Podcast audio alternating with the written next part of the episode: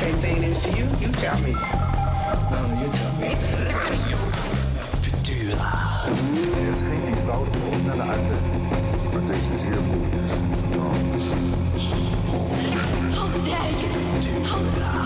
Our military has to be strengthened. Ik denk de theaterbeleving is op deze manier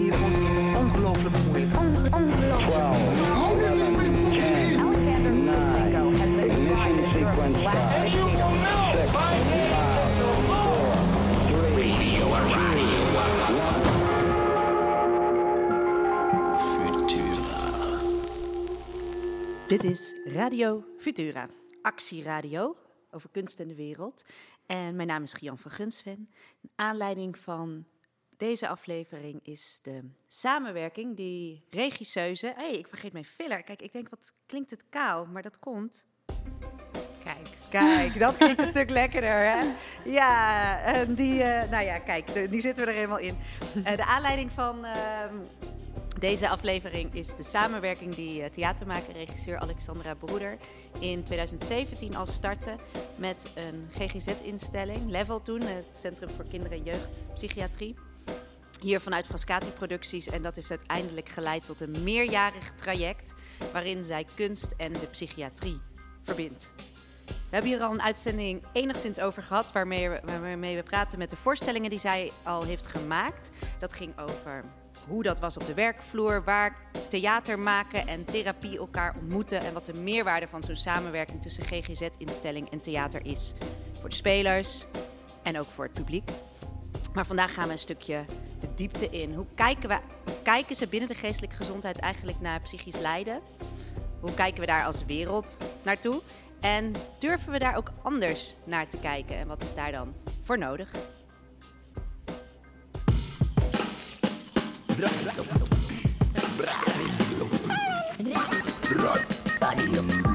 Radio Futura. En eh, dat gesprek heb ik hier samen met natuurlijk Alexandra Broeder. En eh Belmoed Vlieger, zij is onder meer filosoof en godsdienstwetenschapper. En Jim van Os, onder meer hoogleraar psychiatrie en zelfbenoemd psychiater in transitie. Eh, Alex, Alexandra, ik ga gewoon eventjes ehm, bij jou beginnen. Ja. Jij bent in een meerjarig project voor jezelf eh, beland, met positieve toekenning overigens van het fonds, eh, waarin je dus die verbinding tussen psychiatrie en theater opzoekt. Ja. Eh, waar, waar sta jij nu? Ehm, nou, dat, dat waar jij nu naar verwijst, dat is inderdaad mijn meerjarenplan. En dat gaat straks in eh, 2021 in. Ehm, dus dat heb ik afgelopen jaar geschreven. En dat is, ik heb nu gehoord dat dat is eh, gehonoreerd. Ehm, dus ik zit nu eigenlijk midden in de voorbereidingen van dat plan. En tegelijkertijd ben ik nu ook net gestart met een eh, nieuw project. Een beetje een voorloper van dat plan. Ehm, dat heet de Sheeptown Project. Ehm, en eigenlijk is dat een, een, een thematisch onderzoek van een jaar, denk ik ongeveer. Waarin ik me verbind aan een aantal GGZ-instellingen. Eh, ik ga daar werken met kinderen. Eh, ja, dat heet dan zogenaamde gelabelde kinderen. Kinderen die dus naar speciaal onderwijs gaan of bepaalde. Ik vind het een moeilijk woord, maar ik gebruik het even voor de helderheid. Ehm, eh, maar ook het voeren van gesprekken met ehm, psychiaters, psychologen, met filosofen eh, horen daar voor mij bij. Dus, het, ehm, dus ik ga, als het goed is met die kinderen met wie ik ga werken, een voorstelling maken. Uh, maar ik heb op basis van deze thematiek ook een installatie gemaakt. Die binnenkort, uh, die stond op Theaterfestival Boulevard afgelopen zomer. Hm. Die staat dit najaar uh, ook nog even op de NDSM-werf. En hij komt waarschijnlijk nog een keer terug in Den Bosch. Uh, wat ook met diezelfde thematiek te maken heeft. En ik probeer nu ook, uh, zoals zo'n gesprek als vanavond, probeer ik ook op meerdere plekken te initiëren. Dus dat er ook naar aanleiding van de thematiek met mensen van verschillende domeinen die zich daarmee bezighouden in gesprek wordt gegaan. En wat is voor jou deze thematiek? De thematiek, hè? Ik ja. hoorde mezelf al. Toen dacht ik, heb ik al gezegd wat het is. um, nou, um, wat voor mij een grote inspiratiebron is geweest... en dat zal um, nog wel een aantal keer misschien vanavond ter sprake komen. Ik zag een documentaire, die heet Crazy Wise. En daarin wordt eigenlijk op een hele mooie manier... het verschil, en ook wel confronterende manier, vond ik... het verschil eigenlijk duidelijk gemaakt ehm, tussen hoe, hoe men in het Westen aankijkt tegen psychische problemen, psychisch lijden. Ehm, en hoe men daarmee uh, mee omgaat bij, nou weet ik eigenlijk niet, mag je het woord inheems nog gebruiken tegenwoordig? Laat zei ik dat namelijk, toen zei iemand, dat mag je niet zeggen. Dus ik ben een beetje op mijn hoede met mijn woordkeus. Maar inheemse volkeren, stammen, mensen die in stamverband leven. Um, en er werd eigenlijk uh, aangetoond wat het verschil is in hoe dat is ingebed, zeg maar, daar in, de, uh, in die stammen of in het Westen. Um, en daar zag je eigenlijk heel mooi dat het in het Westen best een eenzame aangelegenheid is. Mensen uh, ja, gaan moeten of naar een instelling of naar een kliniek. Het gaat vooral over het bestrijden van symptomen, uh, ja, vaak ook medicatiegebruik. Maar vooral dus dat het wordt gezien als iets waar je eigenlijk van af moet zien te komen. Mm. Uh, terwijl het bij die volkeren eigenlijk veel meer wordt gezien als iets wat een bepaalde betekenis in zich kan dragen. En dat iemand die ja, door zo'n proces heen moet, eigenlijk misschien ook een bepaalde gave heeft of een bepaalde gevoeligheid. En in plaats van dat zij buiten de maatschappij komen te staan, worden ze eigenlijk opgenomen in een traditie van mensen die hen voor zijn gegaan. En het, hen wordt eigenlijk geleerd hoe met die kwetsbaarheid of die gevoeligheid om te gaan. En toen ben ik eigenlijk gaan denken, al die kinderen uh, nu hier in Nederland bijvoorbeeld, die allemaal labels krijgen, die uh, niet mee kunnen komen in het gewone onderwijs, uh, ja, die naar speciale scholen moeten, omdat er hier eigenlijk geen ruimte of plek is. Um, zouden we daar op een andere manier naar kunnen kijken? Um, dus ik heb eigenlijk bedacht, ik wil eigenlijk met die kinderen een soort nieuwe tribe gaan creëren van westerse spirituele kinderleiders. en met hen een soort uh, theatrale ceremonie gaan maken uh, voor het volwassen publiek. En, maar dit soort gesprekken horen hier uh, voor mij ook bij. Ja. Nou, we gaan het komend anderhalf uur dus hebben over deze thematiek. Yes. jij hebt hiervoor op jouw uitnodiging zitten hier Welmoed Vlieger en Jim van Os. Ja. Waarom zij? Uh, dat weet ik niet, nee. um, nou, omdat wat ik eigenlijk merk, wat voor mij echt een enorme meerwaarde is... Um, uh, vanaf het moment dat ik eigenlijk die verbinding met de psychiatrie ben aangegaan. En dat was eigenlijk bij aanvang helemaal niet mijn insteek. Um, maar uiteindelijk is het juist wel iets wat me heel veel brengt is dat mijn werk eigenlijk een breder gebied is gaan beslaan. Dus het gaat niet alleen meer over de voorstelling, maar door met jongeren en kinderen te werken die een psychische kwetsbaarheid hebben, door met een GGZ-instelling samen te werken. Wat ik merkte was dat er automatisch een, een ander publiek op mijn werk afkwam, een, een bredere samenstelling. En de gesprekken die ik na afloop voerde, door nagesprekken of in het café, die werden ook anders. Die gingen en over de inhoud en over de voorstelling. Maar het ging eigenlijk ook over hoe kijken wij naar deze jongeren? En wat zegt hun verhaal over onszelf? Want in die vorige voorstelling, de, je acteurs waren mij die in klopt. behandeling waren. Ja, en in mijn huidige, ja, ja. in eigenlijk uh, mijn komende werk dus ook. Ja. Um, dus het ging ook opeens over uh, wat, wat, hoe is de psychiatrie eigenlijk georganiseerd? Wat zegt dat over de tijd waarin we leven? Wat zegt dat over onszelf? Welke rol heeft die kwetsbaarheid? Heeft de donkerte? Um, en ik merkte eigenlijk dat ik een net zo grote noodzaak of missie haast begon te voelen in het praten over deze onderwerpen. Um, eigenlijk een net zo sterke missie als in het maken van die voorstellingen zelf. Um, en ik merkte dus ook dat ik aangetrokken begon te worden door mensen die zich ook vanuit hun eigen vakgebied met deze thema's bezighouden. Um, nou ja, Jim van Os onder andere en Welmoed Vlieger, ieder vanuit hun eigen domein. Daar kunnen ze straks uh, iets over vertellen zelf. Um, maar ik ben dus ook die gesprekken bewust gaan opzoeken om me ook te voeden uh, door de visie van die mensen. En om ook te kijken of ik ze op een avond als deze of op andere plekken ook samen kan brengen. Om samen te zoeken hier binnen. Ja. ja. Volgens mij is dat wat we gaan, uh, ja. wat we gaan doen. Um, Welmoed, hoe ben jij in contact gekomen met Alexandra? Nou, ik schrijf sinds een 2,5 jaar of zo uh, een column voor Trouw. Uh, en dat is een beetje op het grensvlak van filosofie en religie.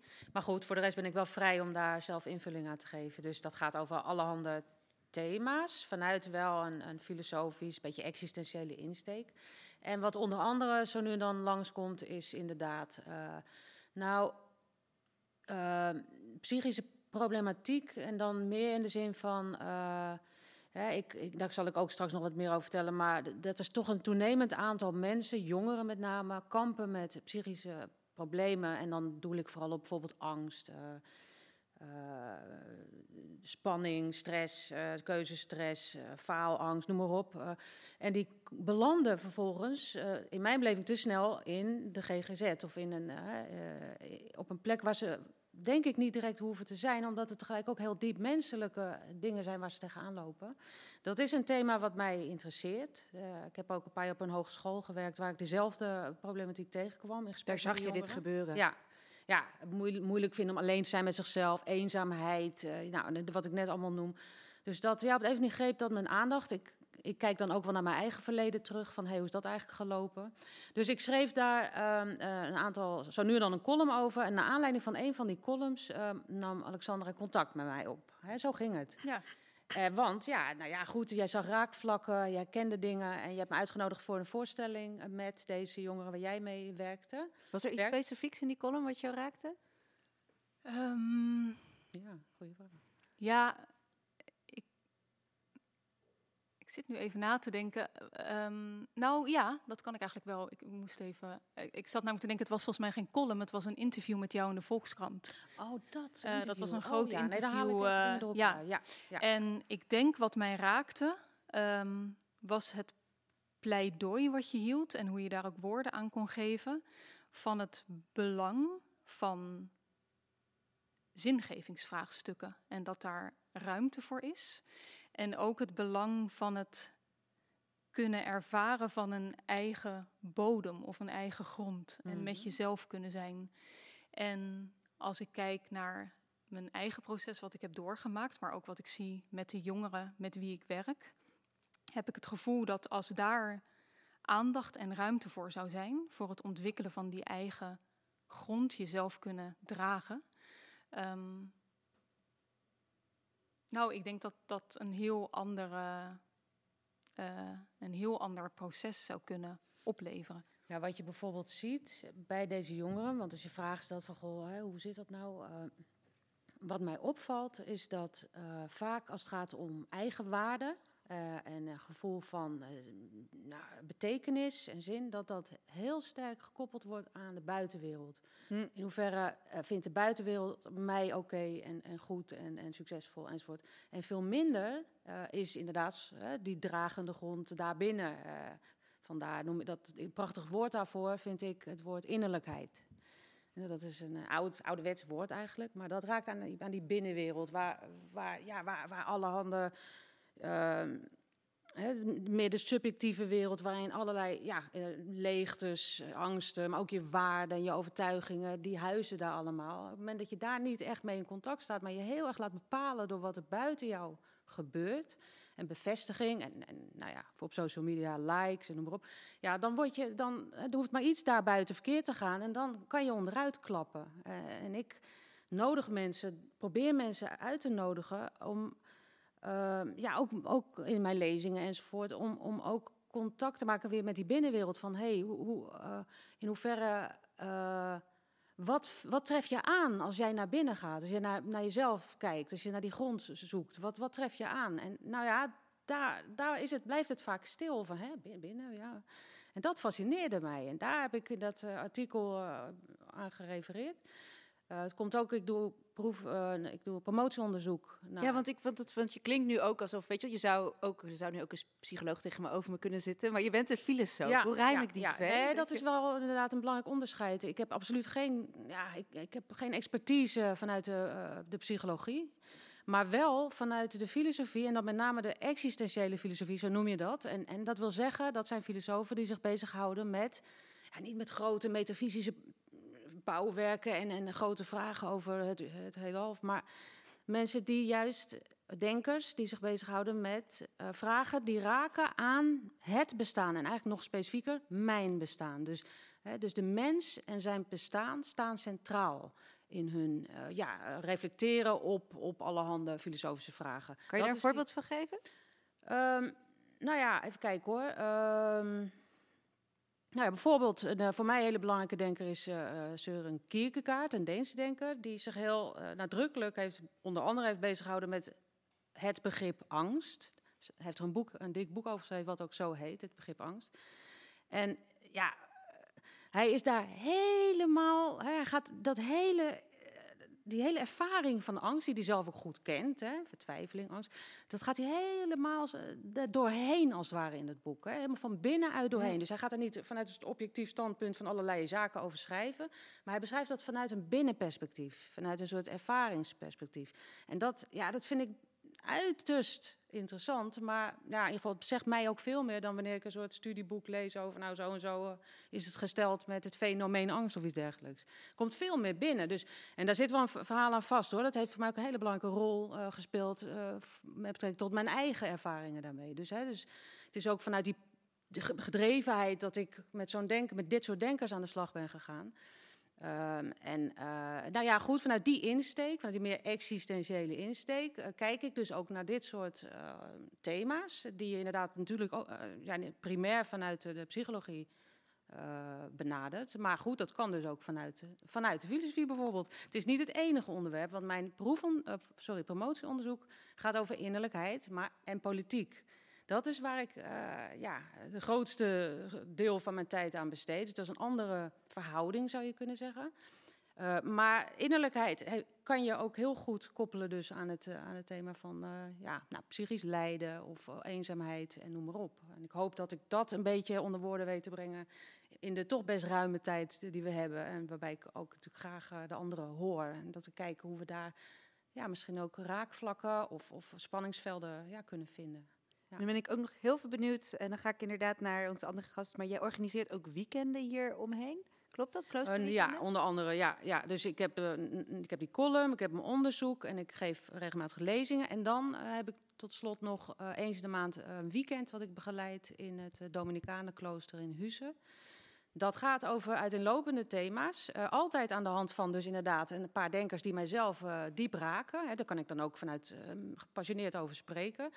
Uh, en een van die weekenden heeft dan inderdaad echt ook omgaan met angst en stress. Uh, dat soort uh, en om daarmee en levensvragen. En om te kijken hoe die filosofen daarbij kunnen ja, helpen. Dus ik, ja, dus ik zit er niet nadrukkelijk niet als psycholoog, maar inderdaad echt van wat kunnen deze wijsheidsdenkers, deze gidsen, wat, wat kunnen zij ons hier nou in aanraken? Zij, aanreiken? Zij zijn hier hun hele leven mee bezig, hè, op hun eigen manier.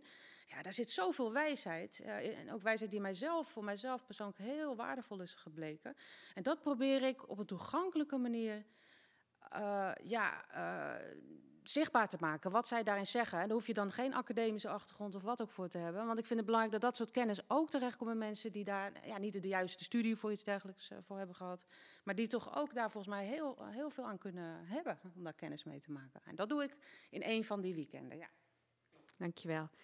Dan nu naar de GGZ. We waren al compleet in de stress, omdat Jim van Os wat laat uh, aankwam. Sorry, en we dachten, sorry. hoe moeten ja. wij over de geestelijke gezondheid gaan praten zonder uh, de man die er alles uh, van weet? Ehm, je noemt jezelf psychiater in transitie. Leg uit. Ja, dus nou ja, ik, ik ben de laatste tien jaar in contact gekomen met veel veranderkundigen.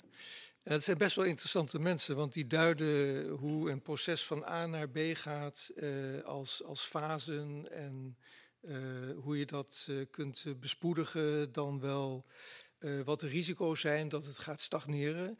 En ik ben een tijd opgetrokken met zo'n veranderkundige en die zei, die zei eigenlijk, ja, je bent een soort, soort psychiater in transitie. Dus we weten allemaal dat er grote kantelingen zijn in hoe we uh, psychische gevoeligheden, psychisch lijden, hoe we dat aanvliegen conceptueel. Uh, maar ook hoe we dat dan willen benaderen als we zeggen er is hulp nodig.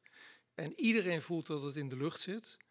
Uh, en er is een soort transitie gaande. En je hebt dus ook mensen nodig die zich daarmee verbinden. Dus, dus ik ben me toen psychiater in transitie gaan noemen. En uh, je zegt iedereen weet, maar misschien ook niet. Uh, welke transitie is er gaande in het, uh, binnen de gezonde, geestelijke gezondheid? Ja. Nou ja, ik denk wat Alexander al net zei, dat gaat eigenlijk over in hoeverre zijn we nou eigenlijk bereid om te erkennen dat we helemaal niet zoveel weten?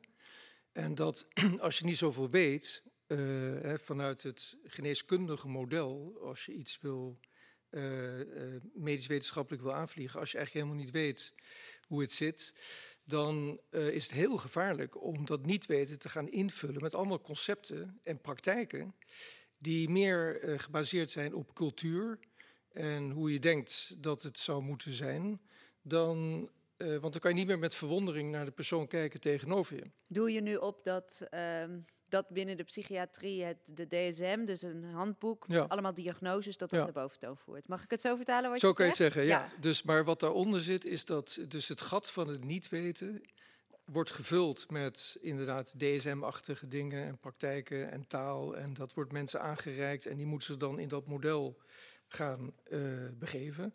En zeggen wij dat ze het beter gaan maken. Maar Daarmee kan je dus niet meer met verwondering naar iemand kijken. En wat dan gebeurt, ik had uh, gisteren iemand uh, bij me, en dat is echt, echt, als je erover nadenkt, toch wel vrij uh, lastig. Die zei, ja, ik was 18 en verward. En, en ik wist niet goed waar ik naartoe moest met mijn leven. Hm. En ik merkte dat mijn, mijn energiemanagement, dat, dat deed het niet. Ik, ik schoot naar boven, of schoot naar onder, of ik, ik was somber.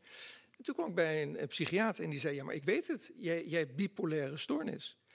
En die heeft dus twintig jaar lithium en depakine en antipsychotica en, en een hele reeks aan medicijnen geslikt. Uh, hij heeft zich echt gevoegd naar het model.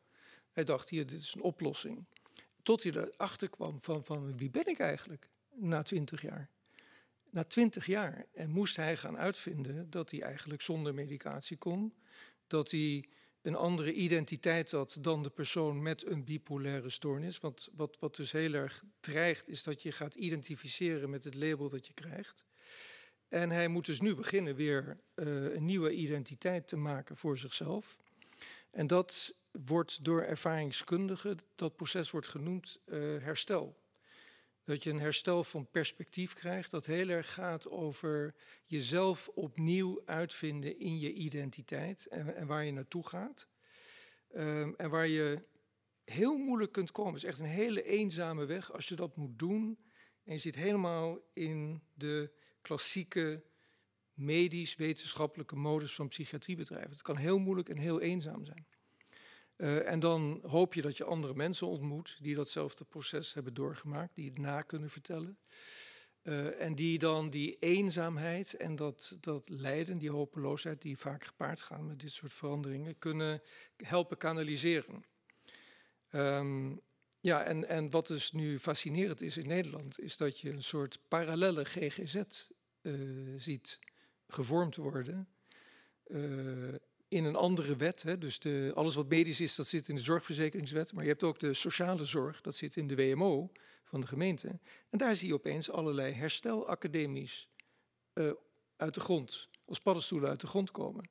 En dat zijn uh, herstelacademies die worden geleid door mensen die dat proces hebben meegemaakt, die hun perspectief hebben gevonden die geleerd hebben dat je een mens bent en dat je met verwondering naar jezelf kunt kijken. Dat allerlei variatie kan optreden in hoe je betekenis geeft, hoe je energiemanagement is, hoe je emoties kunnen reguleren, hoe je tegen jezelf aankijkt, hoe je tegen je Mag lichaam Mag ik even wat zeggen? Want dat Ja. is eigenlijk iets heel, dat woord wat jij net gebruikte, dat het betekenis mag krijgen, toch? Dat is een hele belangrijke. Heel belangrijk. In plaats van ja. dat het wordt gezien als iets waar je van af Ja. moet. Probleem. Dat je eigenlijk Ja. op zoek gaat naar wat is de Ja. Waarom ontwikkel ik dit? Wat Ja. is er aan de hand? Welke Ja. betekenis kan het hebben? Want Dus misschien het is het goed het om- klassieke voorbeeld precies, daarvan is, is, is eh, wat is heel mooi. Dus echt, dan begrijp je meteen, iemand hoort stemmen, eh, begint stemmen te horen, die, die zeggen iets. Dat heeft betekenis, eh, vaak is het negatief. Ehm, heel erg karikaturaal gesteld. Die gaat naar de psychiatrie toe en die komt naar buiten en die weet, ik heb schizofrenie. Maar wat is er dan gebeurd? Dus je hebt stemmen die zeggen iets, dat heeft betekenis. Daar moet je iets mee. Daar moet je verhouding mee aangaan. Eh, en en dat- daar moet je je leren tot verhouden. En, maar je komt naar buiten en je krijgt te horen: nee, je hebt schizofrenie. Je hebt een ziekte die heet schizofrenie. Ja, dit is zo wezenlijk wat je nu zegt. Met name dat van je moet je er leren toe verhouden. Tot wat dan ook. Hè, wat je dat kan eh, eh, iets zijn wat zij dan blijkbaar e- een etiket geven van een schizofrenie. Maar je komt natuurlijk sowieso, de een op een andere manier dan de ander, eh, ja, in, in, in, in, met het opgroeien, ja, dingen in jezelf tegen die nieuw zijn of waar je van schrikt. En je moet je er leren toe verhouden. En dat is wat vaak ja, te veel ja, achterblijft, denk ik, in de hele benadering van deze zaken. Want Want wat gaat er nu mis om toch nog even zeker te weten dat we op Mm. eenzelfde gemeengrond starten? Want hoe eh, is het misschien toch goed om nog één keer kort te schetsen hoe het dan nu gaat in die GGZ? Ja. Op het moment dat iemand of tegen zichzelf, of tegen angsten, of tegen stemmen aanloopt. Nou, kijk, het is de, de hulpverleners in de GGZ die willen betekenisvol werken. En die willen eh, naar, naar die mens toe en, en, en, en eh, gewoon mensen helpen. Maar het, het rare is, je wordt dus eh, gedwongen om in een systeem te werken waar de eh, minutenvergoeding in euro's pas begint te rollen als er een officiële diagnose is gesteld. Oké. En waarbij je wordt gedwongen om te werken volgens eh, richtlijnen die gebaseerd zijn op symptoombestrijding. Diagnose, symptoombestrijding. En dus je bent een hulpverlener, ook al zou je willen, ook al wil je menselijk opstellen, mensgericht werken, dan zit je in een systeem dat dat eigenlijk niet toelaat. Dat is natuurlijk een beetje raar dat we dat, dat, we dat zo hebben ingericht. Helder. We gaan zo meteen vanaf hier ehm, verder praten. Ik zet, ehm, ik zet een nummer in. Ik, zet, ehm, ik heb hier klaarstaan Glenn Gould met Bach. Oh, hey, ja, dat is het nummer wat ik in heb gebracht. Moet ik daar niet iets over zeggen? Ja, Dat wil, ja, wil je? Ja, god, nou ja, eh, kijk, mij werd gevraagd, nou, wat, eh, kom maar op met eh, iets wat je mooi vindt eh, om in te brengen inderdaad binnen de- dit eh, programma, binnen deze podcast. En toen moest ik eigenlijk onmiddellijk... Ja, en nog even de vraag was eigenlijk specifiek: eh, is er een muziekstuk wat, ehm, als je het ook hebt over zin, dus wat, wat misschien Ja. groter is dan jezelf, waar je inderdaad. ehm, Ja, wat echt eh, ja, betekenis voor Ja. jou heeft, wat, wat Ja. mij raakt. Nou, kijk, deze, deze persoon, Glenn Gould, eh, raakt mij sowieso.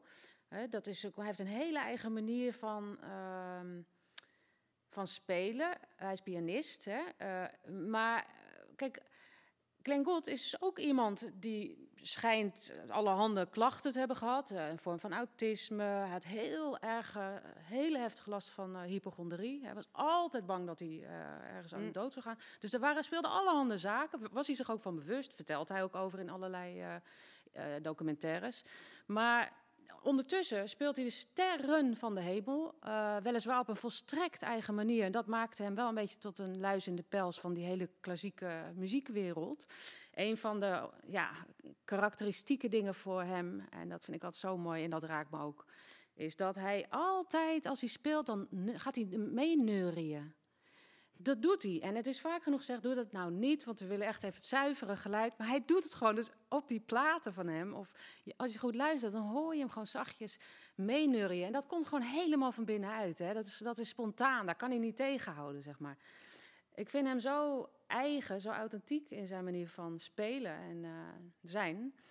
Dat, dat hoor ik ook terug in dit stukje. Maar wat ik zo mooi vind aan dit stukje ook weer, is uh, hij, hij doet dat dan. Hij speelt op zijn eigen manier, maar hij speelt wel samen met een groot orkest. Daar moet je je ook toe verhouden. Je kan niet je compleet je eigen ding doen en uh, jongens, passen jullie maar aan mij aan. Nee, dat is natuurlijk een enorm samenspel. Hè? En voor mij, dat, daar gaat zoveel iets krachtigs vanuit. Dat je kan volstrekt dicht bij jezelf blijven, trouw aan jezelf blijven. En tegelijk je verhouden tot, en, of samenwerken met de wereld om je heen. Je engageren met de wereld om je heen. En op de een of andere manier raakt dat me misschien wel het meest in dit stukje. Het is een fragment dus. Dat, dat je hoeft niet jezelf te verliezen. Denk ook aan wat ik zojuist vertelde. Hè, van jongeren die zich helemaal verliezen in die buitenwereld. En ja, uh, niet goed weten waar ze zelf staan. En wat voor hun ten diepste van waarde is. Nou ja, ik vind hem nou bijvoorbeeld... Het zijn niet alleen denkers, ook muzikanten die voor mij echt een... Ja, die mij echt daarin... Een die kunnen een gids zijn, denk ik. Van kijk, maar het kan wel. En, en, en, en zelfs met allerhande klachten. En uh, ja, dat vind ik heel inspirerend, uh, onder andere aan hem. Dus dat was even ja, bewijzen van ja, introductie.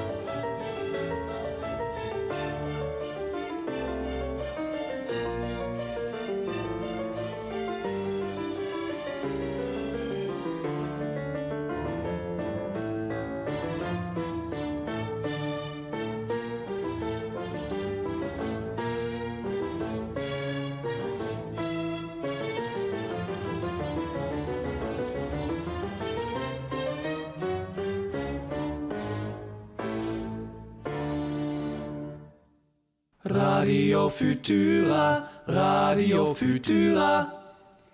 Ik praat hier met Alexandra Broeder, psychiater Jim van Os en filosoof en godsdienstwetenschapper Welmoed Vlieger. Oh, daar begint alweer uh, het volgende Bach-concert Oh, op de timing. achtergrond. Eh, ja, met een applausje erbij. En we hebben het over een, de veranderende geestelijke gezondheidszorg, waarin we te veel labels plakken, ehm, diagnoses stellen en ehm, symptomen bestrijden. Ehm, wat zegt dat over deze tijd dat we dat zo doen? Ja, ik denk dat is een hele goede vraag. Want ik denk dat dit systeem heel goed past bij deze tijd. Eh, namelijk een tijd van waar alles eh, maakbaar en meetbaar is en waarin eh, individueel succes een soort keuze is geworden. Ehm, en eh, dat betekent dus dat, als, dat er een soort verenging plaatsvindt van de bandbreedte die wij toelaten in ons midden van psychische variatie. Dus de bandbreedte van de psychische variatie die wij normaal vinden, die wordt steeds kleiner en enger, omdat eh, we allemaal door een steeds smallere, eh, smaller gangetje moeten op weg naar dat succes.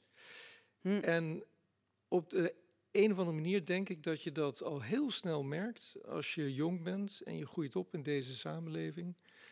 Ehm, ik heb een tijd in Engeland gewerkt en daar waren ze al een stuk verder. Hè. Daar is ook eh, eh, het fenomeen begonnen dat, dat eh, er meisjes waren die opeens niet meer wilden eten en niet meer verder wilden. En dan kwam je daar, toen ik daar in Engeland was in de jaren 80 van de vorige eeuw, kwam je dus bij zo'n zo'n lagere school waar vierjarigen examen moesten doen om op die begeerde school te kunnen komen. En allemaal Ja. zenuwachtige ouders in Range Rovers die zaten te wachten van of het kind het wel Het goed is niet meer doen. alleen Engeland, inderdaad. Nee, inmiddels. dus, nee. ja. dus, dus ik denk, eh, eh, dus die, die, die, die, die engheid van de samenleving eh, past heel goed bij de maakbaarheid en de meetbaarheid die wij hebben van de, van de GGZ hebben gemaakt. Wij kunnen alles, we kunnen diagnosticeren, we hebben evidence-based richtlijnen, eh, allemaal, het werkt allemaal fantastisch. We laten allemaal plaatjes van het brein zien in de krant, van we hebben dit gen gevonden en dat gen gevonden. We weten alles en we kunnen alles. En net heb je het de hele tijd over het niet weten. Eh,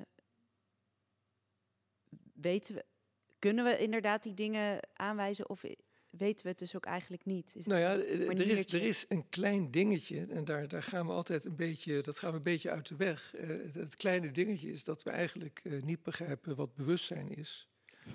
Ehm, en wat de Mm. relatie is tussen brein en geest, Mm. weten we gewoon niet. Dat is een wonder. Dat is echt een wonder. Onverklaarbaar.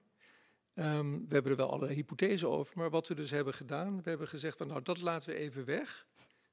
Dat, dat, daar hebben we het niet eens over, daar hebben we het letterlijk niet over.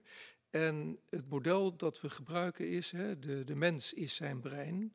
Dus de psychisch zieke mens is zijn psychisch zieke brein. Nou, heel, heel mooi opgelost. Dus het grootste wonder dat er is, dat slaan we over. We zeggen gewoon, alle psychisch lijden heeft een fysieke representatie ergens in het lichaam. Zelfs de context heeft een fysieke representatie, want de omgeving heeft allemaal biologische effecten. Eh, en zo word je ziek. En ja, jij zelf begrijpt het allemaal niet. En daar kan je ook helemaal niet bij. Maar wij weten het en wij maken je beter. En wat zijn hier dan weer de gevolgen van? Ja, dus de gevolgen zijn van dat je eigenlijk een beetje blind wordt. Eh, dit is met name de invloed geweest van de Noord-Amerikaanse academische psychiatrie. Dus dat je blind wordt voor je eigen niet weten.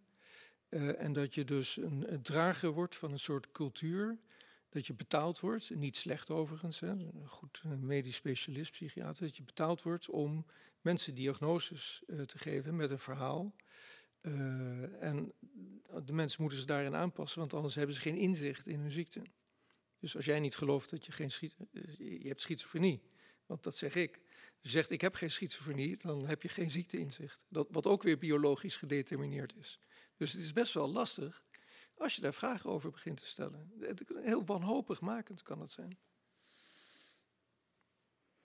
Ja, dat is heel interessant hoor, dat jij het hebt over, ja, Nou, ik zie inderdaad wel echt, maar zo leuk omdat je vanuit verschillende ja, gebieden eigenlijk kijkt hè, naar een aantal zaken. Uh, onder andere dus in dat niet weten, maar ook, uh, ja, wat is eigenlijk bewustzijn? Dat weten we niet precies. Binnen de politieke filosofie, eh, grappig genoeg, zijn ook mensen daarmee bezig. Waaronder een minder bekende Erik Vogelin, waar ik op dit moment veel mee bezig ben. En die zegt precies van, nou, waar gaat het nou mis in die cultuur en in, ons, in onze recente geschiedenis?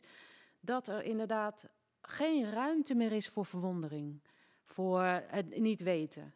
we moeten en zullen begrijpen hoe het zit, ook een beetje vanuit dat vooruitgangsdenken, positivistische denken, het maakbaarheidsdenken. En hij zegt het effect daarvan is dat we het bewustzijn heel sterk identificeren met het ik. En alles wat het ik niet kent of niet wil kennen, ja, dat wordt buiten de deur gehouden. Dus er ontstaat, uh, ook als je kijkt naar, naar mensen, naar problemen, maar ook naar de politieke situatie, de cultuur, de politieke orde. Er ontstaat een heel beperkt beeld, namelijk een beeld wat het ik bevestigt en wat het ik graag ziet, van wat er buiten je is. Uh, want zonder verwondering uh, kom je ook niet verder dan dat. Hè? Nou ja, uh, wat gebeurt er op het moment dat je die verwondering wel toelaat? dan kun je dus voorbij dat ik ook kennis gaan nemen van ja, andere paradigma's, andere visies, andere mm, interpretaties. ook zaken die soms niet te kennen zijn, te grijpen zijn, maar die zich wel aan jou kunnen ja, openbaren, om maar even een heel mooi ouderwets woord bij, bij te halen. Hè. Die, sommige dingen die, die zie je pas door ze te ontvangen, bijna zo. Dus dat is, ja, nou ja, daar moest ik even eh, op reageren, omdat ik zo mooi, ja. vooral het woord verwonder. Maar zeggen jullie, zeggen jullie daarmee ook allebei dat een geestesziekte, een depressie, een angststoornis, een psychose, dat dat veel meer fluïde is dan hoe we het nu benoemen? Ja, dus er zijn twee dingen die heel belangrijk zijn. Dus het eerste is, um, um, kijk, als je zegt depressie, dan ik heb depressie op een feestje, dan begrijpen de meeste mensen toch wel, ja, ik ben ook wel eens somber. Uh, dus, dus mijn somberheid is jouw depressie, ik, ik kan jou volgen. Maar als je zegt, ik heb schizofrenie, hmm. niemand weet wat dat betekent. Het is een Grieks woord voor gespleten geest. Dus uh, je zegt dan eigenlijk, ik heb iets. En degene tegen wie je dat zegt, die kan dat niet projecteren op zijn eigen psychische belevingen. Die, die heeft geen voorstelling van wat het dan is. Dus je creëert meteen afstand. En uh, het tweede is dus dat uh, dus een soort discours is van dat het biologisch is, de, de schizofrenie. Um, en dat was ik net vergeten te vertellen, maar dat is toch wel belangrijk. Want 50 jaar heel intensief biologisch onderzoek op het gebied van de psychiatrie en, en wat men schizofrenie noemt, heeft dus niets, maar dan ook helemaal niets aangetoond in de zin van een uh, afwijking of een biomarker, uh, genetisch, uh, neurofysiologisch of met, met beeld, beeldvorming, dat klinisch van enige waarde is. Helemaal niets. Dus die labels zijn een sociaal construct, een cultureel ja, dus daar moet je mee oppassen. Want als je zegt sociaal construct, want dan heb je dus, dus een heftige discussie, uh, heb ik gemerkt in de filosofie tussen realisten en constructivisten.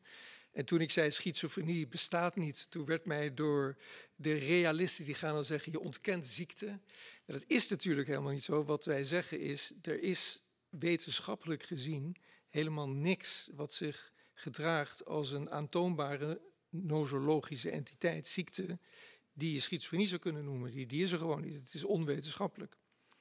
Um, dus ik wil af zijn van uh, het, het constructivisme-realisme-debat, want dat is ingewikkeld. Maar laten we dan toegaan naar dat het zo lastig dus blijkbaar is als die labels niet zo rechtlijnig blijken te zijn als we nu voor een hele tijd hebben ja, dan kom je dus onder andere weer bij uh, kunnen erkennen dat er ook een niet weten is. Daar moet je dan naartoe. Als je dat niet toelaat, ja, dan wordt het een hele ingewikkelde discussie. Mm. Maar wat een ruimte op het moment dat je zegt, goed, er zijn heel veel dingen die we nog niet weten. Hoe, nou, hè, hoe verhouden we ons dan nu vanuit dat besef uh, tot mm. dit soort zaken? Ja, nog, ik denk maar het kan een heleboel uh, mensen die onder behandeling zijn wel helpen om een label te krijgen, omdat ze daarmee ook iets van zichzelf kunnen verklaren ja, of wegzetten. Maar, of is dat juist een kwalijke? Mm -hmm.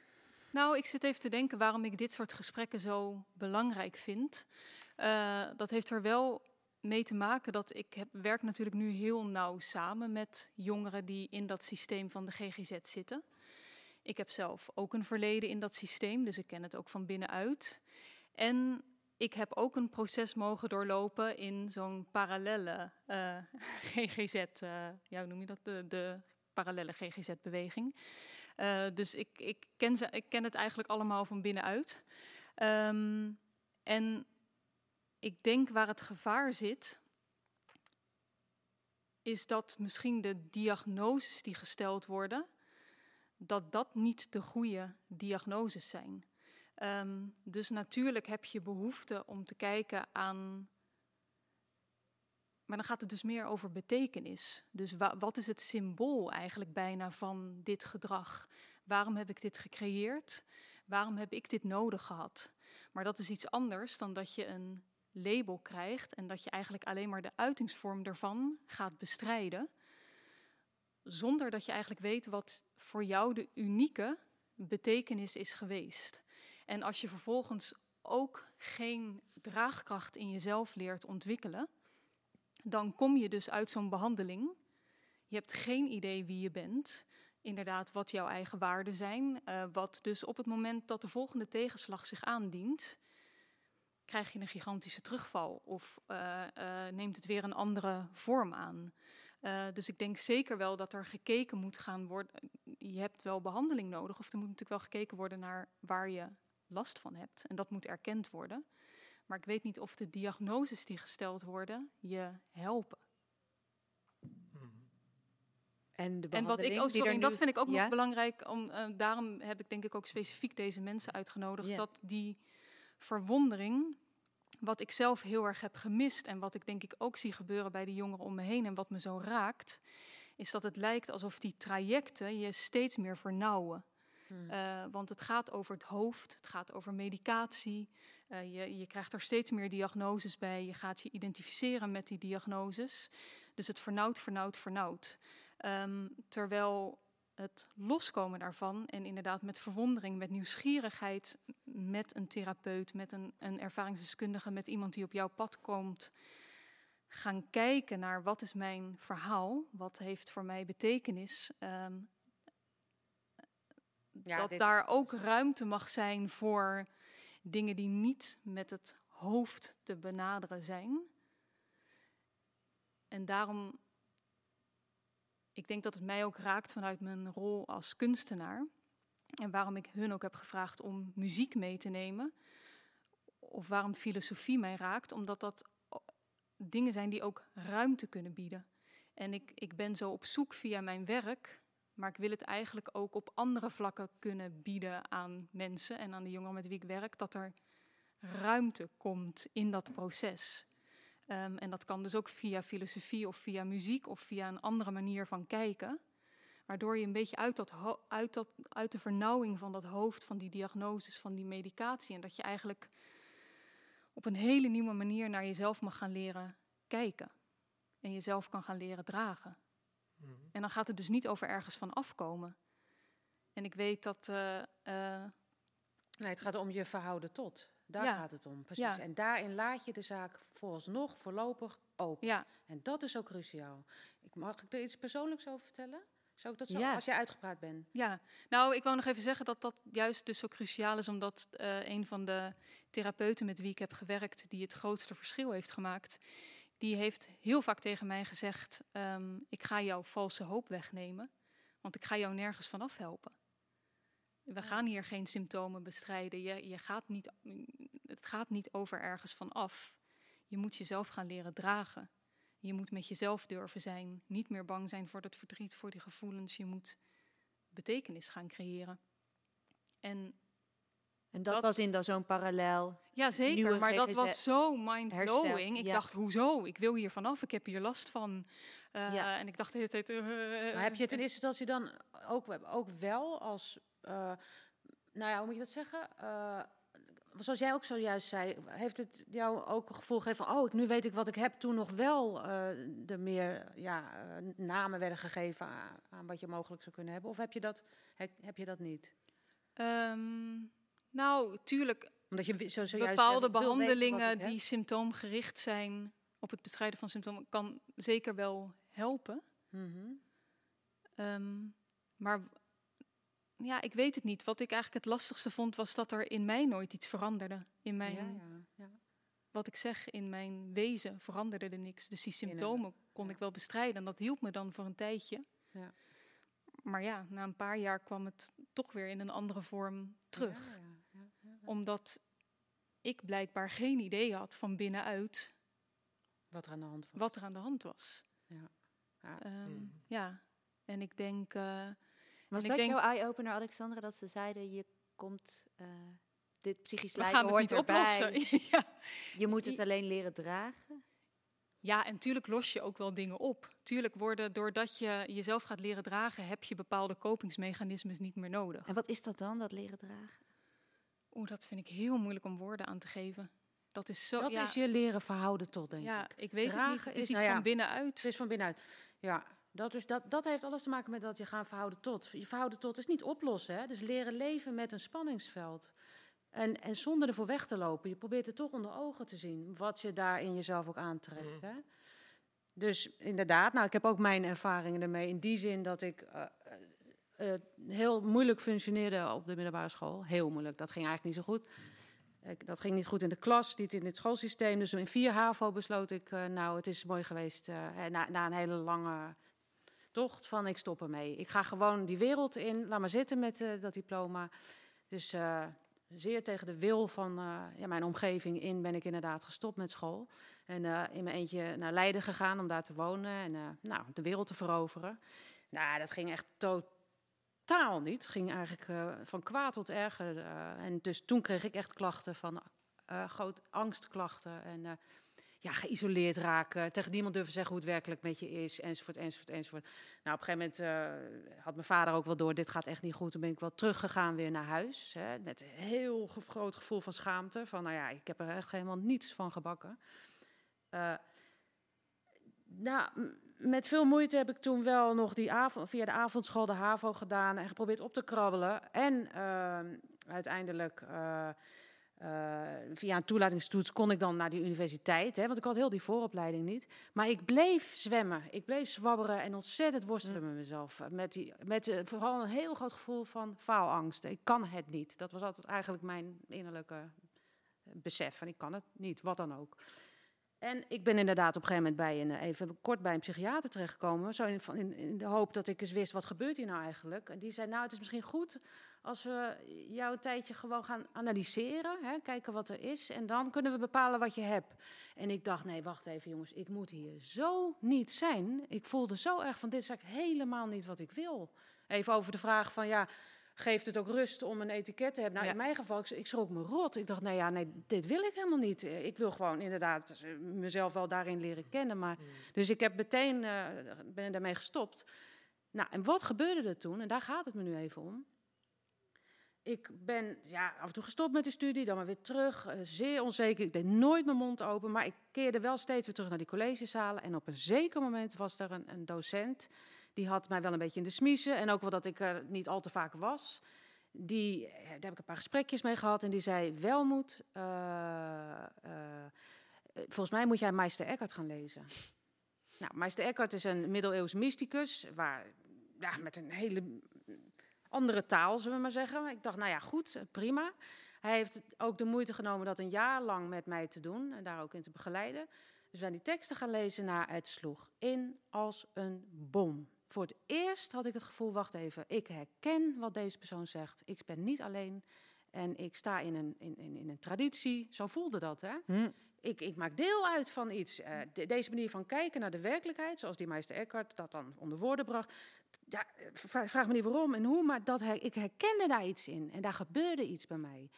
Daar heeft dus zo'n docent een cruciale rol in gespeeld. En dan hebben we het niet over het medische, maar over het sociale domein. Waarin En je bent gezien, handjes, eh, blijkbaar. Uiteraard, zeker. Ja. En dat was bij mij, en dat is vaak zo. En iedereen heeft eh, momenten van crisis en, eh, en toestanden. Het is vaak een beetje op de bodem van een crisis dat er een ontvankelijkheid ontstaat. Een soort ruimte van verwondering, van nou ja, je weet het toch niet meer. Hè? Het maakt je heel ontvankelijk eh, als, je heel, als je door een moeilijke fase gaat. Dat, is, dat moet daarin ook hebben meegespeeld. Maar het was ook zijn handreiking, precies. Daar Ja. komt iets samen. Het was zijn handreiking en het waren woorden op papier die herkenning gaven, die niet een levend, rondlopend iemand jou nog niet bij Nee, je los hadden gemaakt. Dus het, dat het is de gevoel grap. dat je niet Het alleen was. Niet, ja, kijk, die Ja. docent... De dode man gaf jou het Nee, gevoel dat je man, niet nee, alleen precies. Ja, was. het zijn Ja. dus niet eens alleen levende mensen. Maar je kan zoiets ook hebben bij iemand die notabene 800 jaar geleden heeft geleefd. Hè? Later kwam ik, eh, kort daarna kwam ik eh Kierkegaard, dus waar ik het zojuist al over had, op het spoor.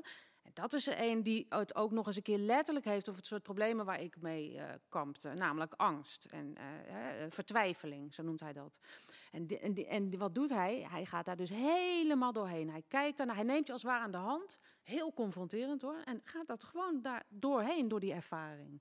Ja, kijk, daardoor leerde ik ook die angst kennen zonder dat er een etiket opgeplakt Ja. hoefde te worden. Hè? En daarom ook. Maar dat heeft ook weer te maken met wat je in die documentaire waar we het in het begin Ja. over hadden, Crazy Wise, dat er dan inderdaad ook door bepaalde psychiaters die aan het woord komen, Mhm. zeggen wat wij eigenlijk missen soms hier in het Westen is een traditie. bronnen. of een, ja. een, ja, of Bronnen die jou je kan er een, ja, Ja. waar je even door gedragen kan worden of waar je ehm, Nou, die Ja. leren hoe je je tot zo dit soort zaken kan gaan verhouden. In plaats van eh, de, dat het iets een naam moet hebben en je tot het een of ander iets gebombardeerd wordt. Mhm. eh. zoals ik al zei, die jonge Nou mensen. ja, dus dit- wat jullie verhalen heel mooi illustreren. En antwoord op jouw vraag misschien is dus dat eigenlijk als je een diagnose geeft, dan zeg je eh, hier hoor je in. er zijn honderd mensen die hebben ook die diagnose en jullie zijn hetzelfde.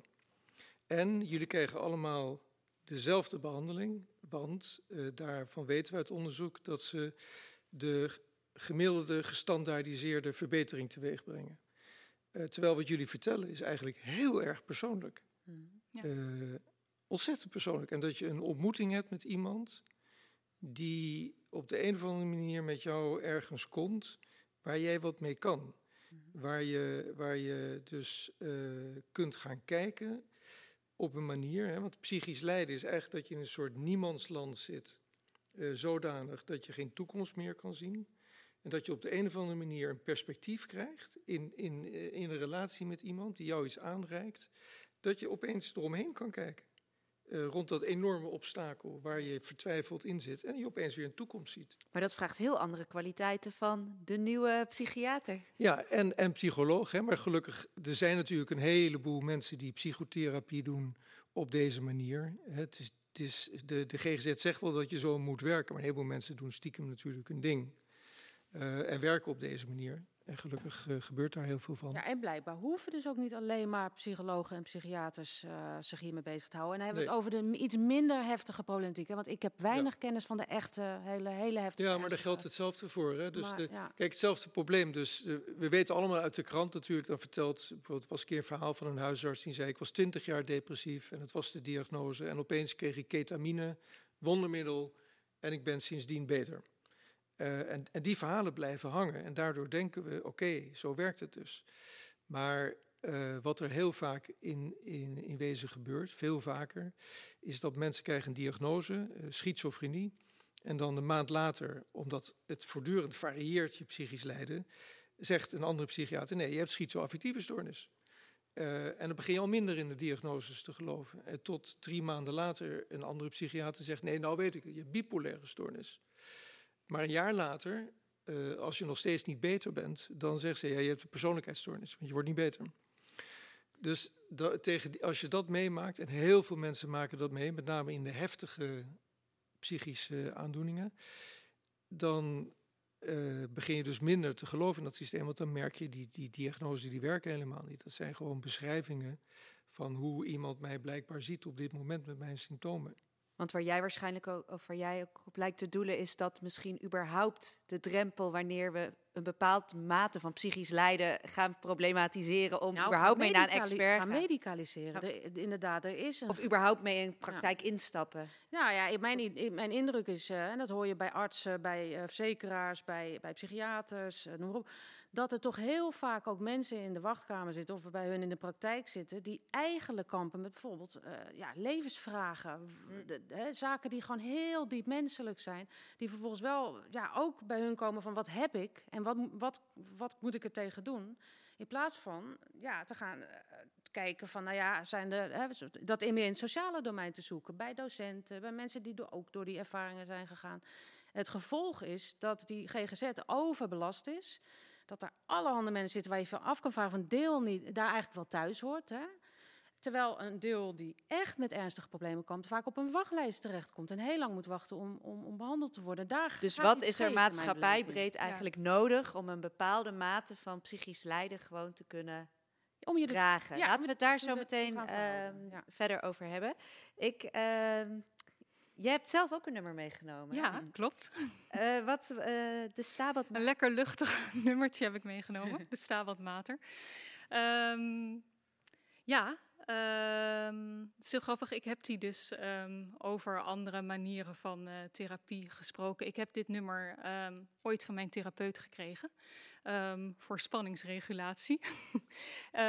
En het heeft mij echt dus heel erg geholpen. Dus op momenten dat ik echt voelde dat angst of spanning toenam, eh, merkte ik dus dat het luisteren naar deze muziek ruimte creëerde in mijn lichaam. Eh, alsof ik op werd getild door iets wat groter was dan mijzelf. Dat is natuurlijk wat deze muziek doet, wat de compositie doet.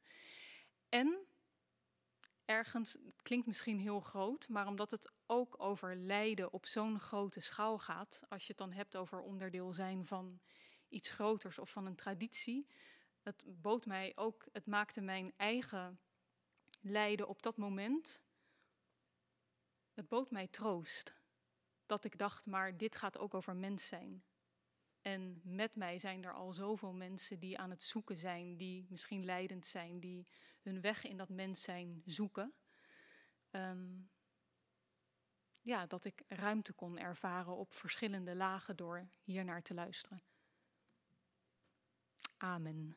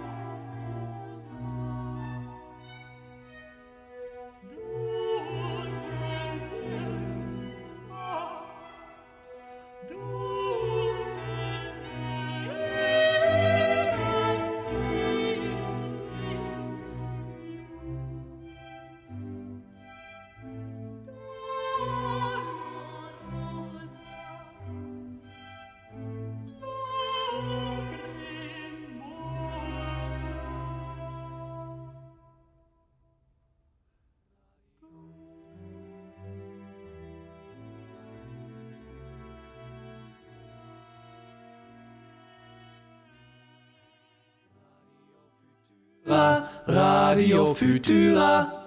Nou, die moest ook nog even. Ik zit hier, uh, dit is Radio Futura, actieradio over theater en de wereld, live vanuit de NES. Uh, je kan langskomen en je kan deze uitzending ook later terugluisteren via Soundcloud.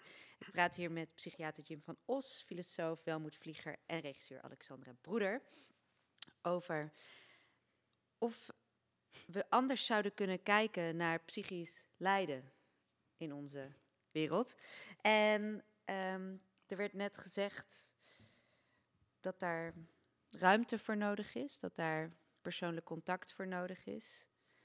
Um, voor waar kunnen wij die ruimte vinden? Waar kunnen we die ruimte maken?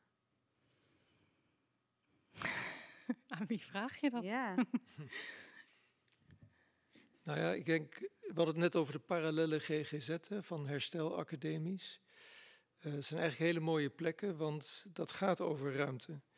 Uh, zij zeggen, uh, psychisch lijden is niet iets dat je moet medisch behandelen, maar het is een opleiding. En dus je krijgt een opleiding in letterlijk hoe je naast het psychisch lijden, wat het ook wezen mogen, de verslaving, stem horen, hoe je letterlijk ruimte kunt creëren, vrije ruimte kunt creëren naast het ziek zijn, om ook het leven weer te kunnen leven. Wonen, werken, welzijn en eigenlijk een perspectief hebben. Of eigenlijk nog basaler, geen suïcide willen uh, doen. En uh, daarom zijn die plekken ook zo bijzonder, want hoe die vrije ruimte wordt gecreëerd is dat, dus je komt daar en je zegt ik ben Piet en ik ben suicidaal en ik drink en ik, en ik hoor stemmen. Dan zeggen ze nou, weet je, neem een kop koffie, kom erbij. Dus je krijgt geen intake of een diagnose, gewoon kom erbij. En by the way, uh, over een uur is er een groep, een opleidingsgroep, en die geef ik. En als je wil, kan je komen. En die groep gaat over waarom zou ik zoals mijn bed uitkomen en me niet suicideren. En dat is onderdeel van de opleiding.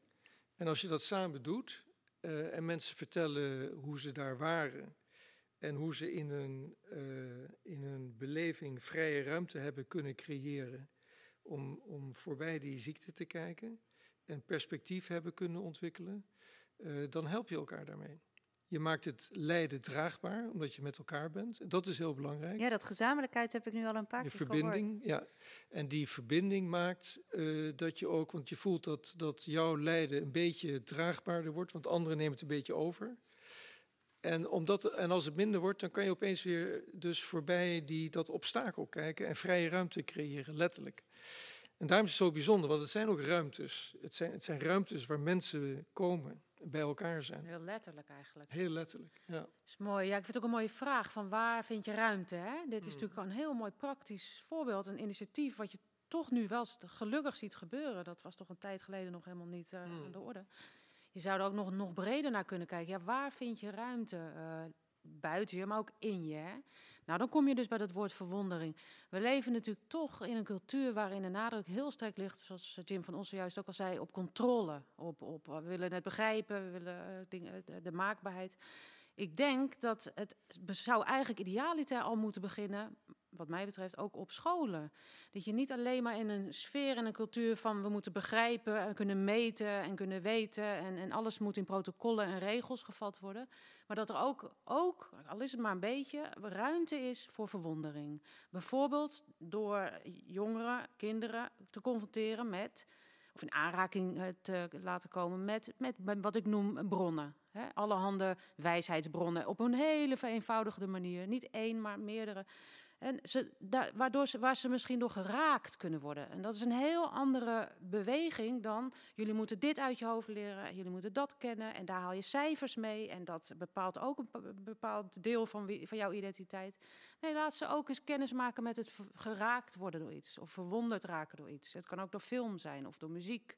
Ik denk dat ruimte scheppen ook op dat niveau meer uh, zou kunnen plaatsvinden. Hè, dan, dan nou, ik vind het wel heel boeiend dat je die kinderen en het onderwijs erbij haalt. En, uh, en misschien ook de rol van de opvoeder. Omdat ja, ja we zitten nu natuurlijk in een extreme situatie met het aantal antidepressiva en uh, mm -hmm. diagnoses die in ons land en in de westenwereld gesteld zijn. Want ik zat zelf eigenlijk ook nog door het verhaal van Jim te denken. Dat zijn natuurlijk initiatieven die in de um, geestelijke gezondheidszorg ontstaan. Maar ik dacht, zit er eigenlijk niet ook nog een stap voor? Als in, ik geloof inderdaad, je hebt natuurlijk mensen die echt trauma hebben meegemaakt en die uh, daarvanuit uh, uh, bepaalde problematiek krijgen. Maar is er ook nog iets in de maatschappij waarin we leven dat maakt dat we nu, inderdaad wat jij zegt, blijkbaar minder weerbaar zijn of inderdaad ontvankelijker zijn voor psychische problemen?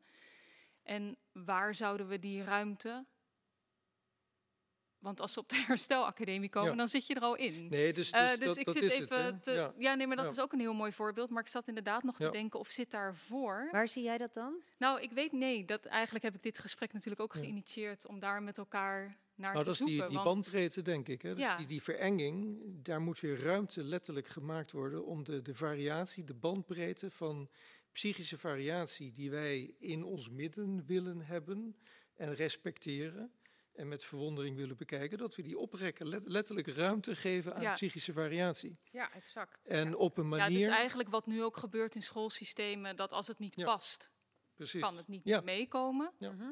Ehm, maar wat bijvoorbeeld in eh, de documentaire Crazy Wise, om die nog maar even aan te halen, Mhm.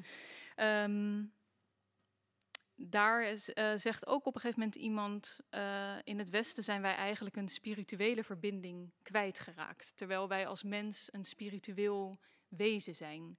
En als die verbinding er om wat voor reden dan ook niet kan zijn, zijn we misschien ook meer verloren of losgekoppeld. Of, of, eh, en dat zou ook een reden kunnen zijn waardoor mensen ontvankelijker raken voor En wat versta jij onder een spirituele verbinding? Ja, nou, dat is eigenlijk een zoektocht waar ik zelf gewoon middenin zit. Ja. Eh, dus ik Hmm. vind het nog heel moeilijk om daar woorden aan te geven. Maar ik benoem het omdat het me heel erg raakte toen ik het hoorde. Omdat ik merk eigenlijk dat in mijn eh, eigen proces die spiritualiteit zo'n ontzettende grote rol begon in te nemen.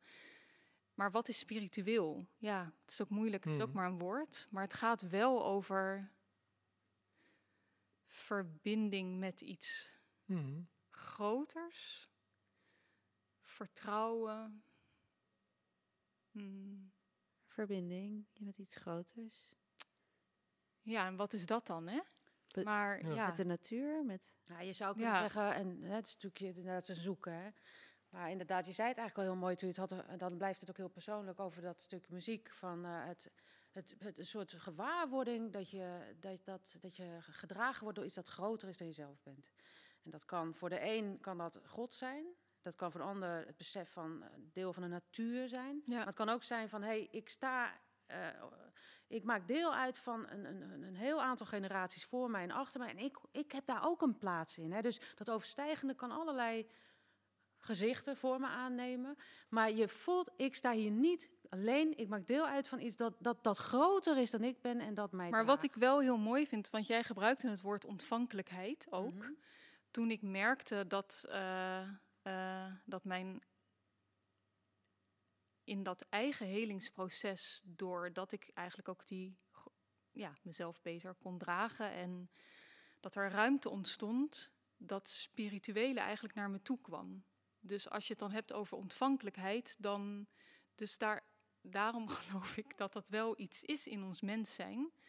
En dat misschien de verlorenheid die ik ook heb gevoeld, dat komt natuurlijk door allerlei dingen. Dingen die je hebt meegemaakt, dingen. Maar misschien ook wel omdat dat deel er niet kon zijn. Mhm. Zeg je nu dat het eh, de aanvang van jouw psychisch lijden was eigenlijk in eerste instantie een groot spiritueel besef? Nee, juist de heling, denk ik. De heling. Ja, Nou ja, Omdat in die documentaire wordt er bijna gesproken dat ook de aanvang ervan een spiritueel Ah, ja. Kan ook is. En het vervolgens ja. Nee, niet maar ik wordt heb bijvoorbeeld, erkend dat en gaat daarna- dan ook specifiek volgens mij over psychose of schizofrenie. Daar heb ik zelf geen ervaring mee. Ja. Ehm, dus nee, dat geldt in die zin niet voor mij. Maar ik, vind, ik, ik, ik zit me wel af te vragen, als je dan kijkt, om weer even de brug te maken, de tijd waarin we leven. En de woorden in die documentaire van een mens is een spiritueel wezen. En in het Westen raken we dat eigenlijk steeds meer kwijt. Maakt dat ons ook kwetsbaarder? Of, eh, Hm. of eh, Hmm. weerbaarder. Dat, dat raakte ik ook weer aan die, aan die verhouding, maar ook de zelf, wat je kan noemen de zelfverhouding. Want een mooi voorbeeld, Kierkegaard, hè, waar ik het zojuist over had, die zegt dan: Als ik mijzelf tot mijzelf verhoud, dan ontmoet ik als eindig, oneindig mens mijn grond. En die grond is niet wat ik zonder meer en in alle concreetheid ben, maar wat ik ten diepste ben. En deze grond, zegt hij, is eeuwig. Dus daar raakt hij ineens aan een heel veel diepere grond. Hè, iets, iets dat groter is dan hij zelf is. Maar dat vraagt wel ook een, een, een naar binnen durven kijken. En niet alleen maar je oren laten hangen naar wat er buiten jou is en gezegd en gedaan wordt. De publieke opinie en wat alle meningen die er zijn. Maar echt, echt ook bij jezelf te raden Mm. durven gaan. Wat, wat leeft daar dan in die... Maar dat naar binnen gaan vraagt ook tijd en, en, Zeker, en en ruimte. ruimte. Wat, Ja, wat ja, niet ruimte. per se een plek heeft in die vernauwde samenleving waar we al eh, een tijd Nou ja, in zitten. Ik denk, ik denk dat het eigenlijk overal is. Dat, die, die spirituele component eh, is, dat is het rare, die ligt letterlijk voor het oprapen. Mhm. Dus bijvoorbeeld in onze praktijken van GGZ, als je dus eh, voor het eerst naar iemand toe gaat en, en je vertelt misschien voor het eerst iets dat, dat tien jaar geleden is gebeurd, wat je nog nooit aan iemand hebt verteld, wat altijd zwaar op je heeft gewogen. En opeens zit je tegenover iemand die belangstellend is, die echt probeert uit te reiken naar jou, en probeert dat aan te raken en, en duidelijk eh, ja, emoties heeft. En dan vertel je dat. Wat er dan gebeurt is echt een spirituele ervaring. Dat, sommige mensen beschrijven dat als een soort transcendente ervaring van, van dat ze ergens waren waar ze dat ze, dat ze iets voelen overstijgen. Dat ze het kunnen bekijken op Maar een dat andere zit dan manier, in die ontmoeting of in de die ontmoeting. waarachtigheid van Of de... zoals zo heet, Ja. Simone Weil, die noemt dat gewoon de aandacht. Dat, de, aandacht. aandacht. Ja. van het... Dus het ligt ja. voor het oprapen. en het ligt ook zo voor het dichtbij. oprapen in de verhalen van de mensen die zeggen: eh, ik, ik was in een klooster. En, en ik, ik was maandenlang somber geweest en depressief en suicidaal. En ik zat daar en ik voelde opeens, ik, was, ik zat in de zon en ik voelde, ik heb een ervaring gehad. En, en ik voelde dat ik het begreep en dat ik het universum en eh, de mensen verbonden waren. En dat heeft mijn leven veranderd. En dan, eh, wat er dan gebeurt, zeg je, ja, natuurlijk, je had een manische episode. Je, je was hypomaan, je was depressief, je was Mm. hypomaan. Dus je krijgt lithium. En dat kan gebeuren. Maar ik denk, als je beter kijkt, dan hebben mensen dus het vermogen om inderdaad dat overstijgende, bovenstijgende eh, bij zichzelf eh, te voelen. Heel bijzonder. Het is levensveranderend vaak. Maar ook in, in verbinding met elkaar, in, in therapie, in groepstherapie met anderen heb je dat voortdurend. En we zijn een beetje verlegen, denk ik, om dat te noemen. Dus als ik aan mijn collega's zeg, eh, ik, ik vind transcendente ervaringen heel belangrijk in behandeling. Ja, dat, dat, dat, dat, dat, dat is. Er ligt toch daar Maar waar heeft voor. dat bijvoorbeeld mee te maken? Want ik merk nu ook dat ik het hierover heb, vind ik zelf ook nog spannend. Mhm. Dus ik denk, oeh, wat heb ik eigenlijk gezegd? En Ja. ik heb het over spiritualiteit. En, eh, Ja. huh. Ah. Dus wat is, is het om, kleeft er nog een taboe? Is het, is het omdat het Ja. niet meetbaar is? Ja. Waarom vinden wij het of eh, wordt dat Goeie niet serieus Ja. genomen of is het eng om het daarover te hebben? Ja, En ik is denk dat dus ook de- niet een de- deel? Ja. Dus het biopsychosociale model van, van psychisch lijden vinden we al heel wat, vinden we heel ruim. En dat wilde zoveel zeggen dat, dat hè, dus de, de cognitieve psychologie die maakt pijltjes van eh, hoe je geest in elkaar zit. En, en heb je het brein en je hebt, oké, de omgeving is ook wel belangrijk, hè, cannabis en trauma, oké. Maar het spirituele, existentiële, eh, hoe, hoe mensen voortdurend zoeken en, en naar voren proberen te kijken en perspectief ontwikkelen. En, dat ze dat kunnen.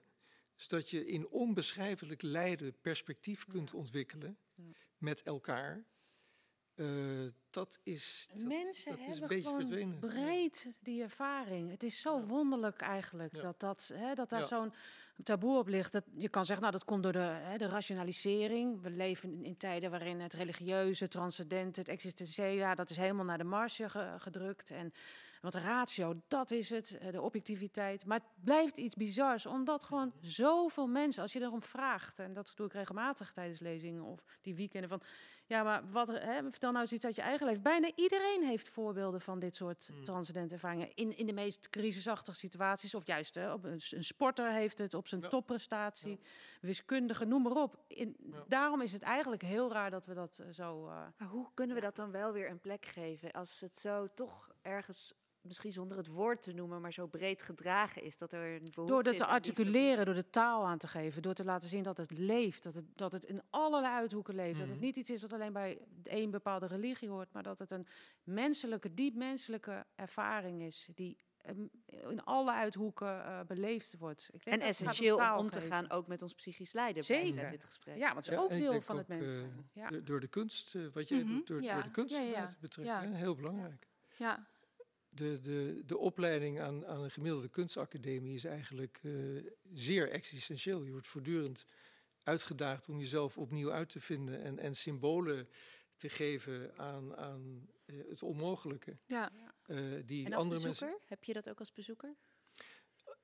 Precies, je moet dat leren als bezoeker, denk ik, om, om te Maar je kunnen bedoelt als waarnemen. bezoeker van kunst? Ja, Ja. sorry, als Ja, ja. bezoeker van kunst. Ja. Ja. nee, zeker. Dus daarom vind ik het zo mooi dat wij tegenwoordig studenten geneeskunde proberen te kijken, laten kijken naar kunst, omdat blijkt dat je dan een betere arts wordt. Nee, Meen je dat? Ja, ja. Super interessant. Maar ook dat jij, dat jij, dat vind ik echt heel bijzonder, wat jij hebt gedaan, dat je dus eh, mensen uit een, een, een hè, je plukt mensen uit een GGZ-omgeving en zet ze neer Eh, in een omgeving waar ze opeens een, eh, eh, de inspiratie zijn van andere Nou, mensen. en dat is denk ik ook belangrijk. Daarin sluit natuurlijk mijn zoektocht ook aan eh, bij die van jou of die van jullie. Is dat ik natuurlijk met die jongeren ook niet werk vanuit hun diagnoses.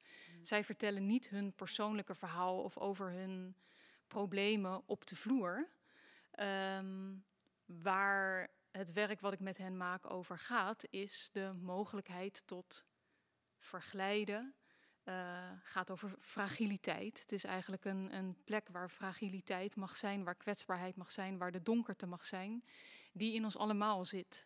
En ik denk dat zij daarmee, doordat zij de sleutel hebben naar dat gebied, waar sommigen van ons ook nog bang voor zijn of waar in de maatschappij niet altijd plek voor is, eh, dat daarmee opeens zij ook betekenis creëren voor de mensen die er naar kijken Voor anderen. omdat ja. die gaan nadenken over hun eigen, hoe kijken zij naar die jongeren, wat, hoe, hoe zit het met hun eigen donkerte, hun eigen kwetsbaarheid, hun eigen angsten. Ehm, en dat is denk ik ook wel wat ik van hen terug heb gehoord, dat dat ook zoveel geeft. Ehm, Komen al die dat je elementen opeens, weer in samen. nou ja, en dat je even, bet- dus dat het niet meer gaat over een probleem, Ja. maar dat het gaat over, het heeft een, ik kan daarmee betekenis creëren. En er is gezamenlijkheid. Ja, en er is, en er is verbinding met het publiek. geheel. Ja, Ja, dus niet anderen moeten mij helpen. Nee, ik Nee. help nu anderen. Ja, maar wat een andere ervaring is Ja. dat. Maar dat komt Ja. overigens ook heel mooi in die documentaire. Ik zag het bij jouw voorstelling heel duidelijk. Van hier, dit is een omgekeerde wereld. En oh, dat sprak me daarin zo aan. ja. Maar dat zie je ook inderdaad in die documentaire. Hè? Dat je op een gegeven moment dat je uit het eh, concept van ik, eh, de- deze mensen hebben een pro- probleem en moeten geholpen worden. Dat zij eigenlijk, zeker binnen andere culturen, als een gids worden voor anderen. Ja. Hè, dat zij dat en dat, dat besef maakt ook dat zij functioneren in, Ja. in die rol. En met die, met die ervaringen die wij als eh, psychische problematiek eh, benoemen, maar die zij eh, ja, dat, die, die voor hun in heel andere waarde krijgen eigenlijk. Hè? Dat zag je Ja. inderdaad bij jouw voorstelling ook. Heel mooi. Ja. Ja. Ga hem kijken. Crazy Wise, de documentaire. ja, zeker. Het wel- Dit was een promo voor. Nee hoor. Ehm, ik wil nog even naar de citaten toe. Ja, zijn we al aan het einde bijna? Oké. Maar niet het einde van eh, alle gesprekken die jij gaat eh, hebben hier nog. Nee, dit was eh, de eerste. Nog over. dit, was de, dit was de allereerste. Ehm, de, Alexandra had jullie ook gevraagd om een citaat mee te nemen. Mhm. Door wat voor woorden jullie geraakt zijn. Jim, ik was erg geïntrigeerd door wat jij opstuurde. Ja, dus eh, dat is een citaat wordt geattribueerd aan Picasso op zijn stervensbed. En, en die zei, eh, drink to me, drink to my health. You know I can't drink anymore. En, en later heeft Paul McCartney daar een liedje van gemaakt. En mijn vader hoorde dat. Eh, al toen hij vrij eh, een jaar of 55 was, denk ik. Die was meteen geïnspireerd. Want die, die had een hele bijzondere relatie met alcohol. Dat is zijn leven lang geworsteld met zijn beloningssysteem en, en, en zijn zuchtigheid. En eh, hij zei van, als, als ik sterf, dan wil ik dat jullie drinken op mijn begrafenis. En en denken aan het plezier dat ik heb gehad eh, met alcohol. En eh, inderdaad, dat was nog eh, 30 jaar voor zijn dood. En toen hij stierf, Uh, dat was nu negen jaar geleden. Toen, hij maakte een reis en hij kwam, hij kwam langs bij mij en hij zei van, je weet, op mijn begrafenis wil ik graag dat jullie een glas champagne drinken. en mijn beloningssysteem toedrinken. En ik merkte, want hij, hij zat vol leven nog, hij wilde helemaal niet sterven. Maar die, die gedachte gaf hem zo'n troost dat hij iets van zijn worsteling met dat beloningssysteem kon doorgeven aan ons. Om op zijn begrafenis een glas champagne te drinken. Uh, dat, dat, en, en wij deden dat. Is echt een hele bijzondere ervaring. Dat we toch uh, uh, ook hem makkelijker hebben gemaakt, denk ik, in die gesten om het leven los te laten. Dat vond hij echt heel moeilijk. Uh, en daarom is dat, ja, die tekst, is die, die, die, wat mijn, ik, ik ken ook mijn dorstigheid, hè, dus ik heb ook een bijzondere relatie met alcohol. In de zin van dat ik uh, dorstig ben, en daar moet je wat mee. Maar, uh, dus dit geeft ook mij weer inspiratie om het om door te geven, om, om functioneel mee om te gaan, het door te geven. Plezier dat ik heb bij mijn lage alcohol, bieren en al die andere dingen en, en duizend andere strategieën die je ontwikkelt om, het, om er gewoon mee te leven. Uh, om dat door te geven aan de volgende generatie. Dus ik zie het als een, ja, als een mooie manier om uh, uh, het leven los te laten en iets door te geven. En een luchtigheid te zien in zijn psychisch lijden, wat hij er ook mee heeft. Ja, ja, en het vond ik ook leuk dat hij dat zo vastpakte en meteen al geïnspireerd was door die, door die spreuk. En dat hem dat ook, denk ik, heeft geholpen om dat, om dat ook los te kunnen laten. Ja, ja mooi. En jouw woorden, Welmoed? Ja, goede vraag. Ik zal heel eerlijk zijn, die van Kierkegaard, die ratel ik zo op. Maar deze, die kwam ik toevallig die middag tegen toen hij die vraag had. Ik dacht, nou, dit is zo mooi. Een, een citaat van Etty Hillesum, die gaat over trouw zijn aan jezelf. Heb je hem daar staan? Ik heb hem hier niet staan, maar je hebt hem bijna al in je gewone woorden, zowat letterlijk ja, het gaat, aan het uh, nou, gezegd. Ik het zeg gaat, het gewoon in mijn eigen woorden. Ik heb hem wel hier staan. Ik Ah. vergis mij.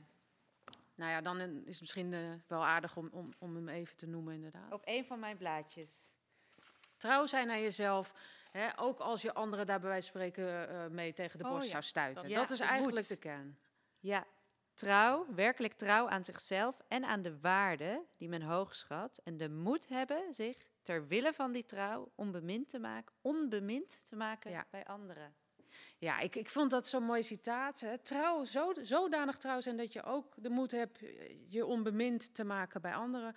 Ik vind dat wel echt een, een citaat voor deze tijd. Hè, waar ik uh, zoveel uh, jongeren, mensen zie worstelen met wat vindt de buitenwereld er allemaal van. En doe ik het allemaal wel goed. Dat je op een gegeven moment zegt, weet je, wat maakt het eigenlijk ook uit? Ik wil in ieder geval trouw zijn aan, aan mijzelf, aan waar ik voor sta, aan de waarden, de overtuigingen of dat wat ik lief heb en daar wil ik voor staan.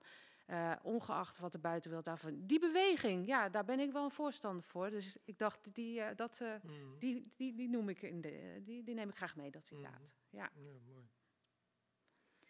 Ja.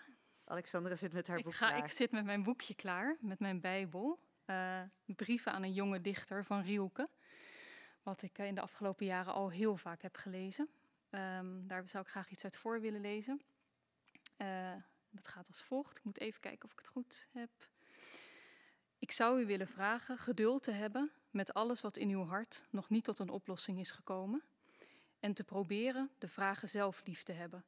Als voor u niet toegankelijke kamers en als boeken die in een volkomen onbekende taal zijn geschreven. Zoek nu niet naar de antwoorden die u niet gegeven kunnen worden, omdat u niet in staat zou zijn ze te leven. En het gaat erom alles te leven. Leef nu uw vragen, misschien leeft u dan gaandeweg, ongemerkt op een dag in een ver verschiet, het antwoord binnen. En ik heb deze meegenomen omdat dit mij heel erg geholpen heeft als je het dan weer even hebt over denken dat je van dingen af moet. Um, om eigenlijk te durven met alles wat er in je is, ook de angsten, ook de dingen waar je nog mee worstelt, om daarmee te kunnen zijn en om ook dat te leven. En niet al bezig te zijn met ergens van af te willen. Of, uh, en dat je dan pas kan gaan leven. Hmm. Dankjewel. Alsjeblieft. We hebben het uh, afgelopen anderhalf uur, uh, ik zet er gewoon even een filler onder. We hebben ander, afgelopen anderhalf uur uh, gehad over Ja. Oh, een beeld proberen te schetsen. Ja, er is veel gezegd. Een beeld proberen te schetsen over waar de geestelijke gezondheid in Nederland nu staat. En hoe dit een afspiegeling is van onze maatschappij. En we hebben gezocht, de vragen geleefd naar eh, of wij anders naar psychisch lijden kunnen kijken. En wat daar dan voor nodig is. En wat wij mensen nodig hebben, toch? En wat wij mensen nodig hebben. Niet alleen degene die psychisch lijden. Nee. Willen we even voor zijn. Dat willen we liever nog voor zijn. En ik denk dat dit een begin is van nog uh, vele gesprekken die uh, Alexandra hierover gaat hebben. Um, daarvan uh, blijven we op de hoogte. We gaan straks afsluitend luisteren naar het heerlijk dansbare Happy van Pharrell Williams, meegebracht door Jim van Os. Ik dank je hartelijk dat je hier aanwezig was. Welmoed, Vlieger, Alexandra natuurlijk. En um, dit was Radio Futura. Een uh, actieradio over kunst en de wereld. Vandaag gepresenteerd door Jan van Gunsven. Het programma van Frascati Producties. Het decor in een decor vormgegeven door Julian Maywald. Met al deze heerlijke fillers en jingles van Leon Bril en Danny Lucassen. Volgende week woensdag zijn we er weer om 7 uur. En al deze afleveringen zijn terug te luisteren via de website van Frascati. En ook via Soundcloud Frascati Theater. Leuk dat je luisterde.